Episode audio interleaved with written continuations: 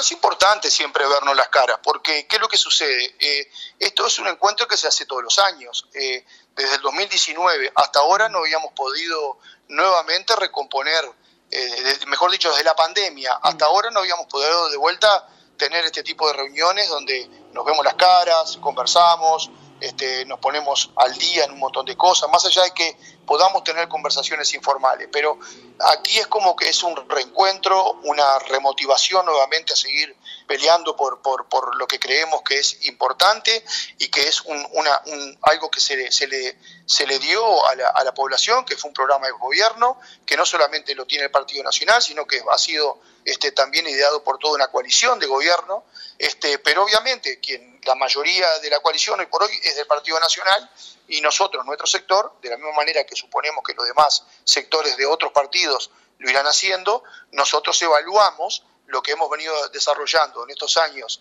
que se ha venido este, realizando esta gestión, bueno, por lo menos ponernos un poco al día, motivarnos, seguir empujando este, para que esto salga de la mejor manera posible y llegar eh, al fin del mandato con la mayor cantidad de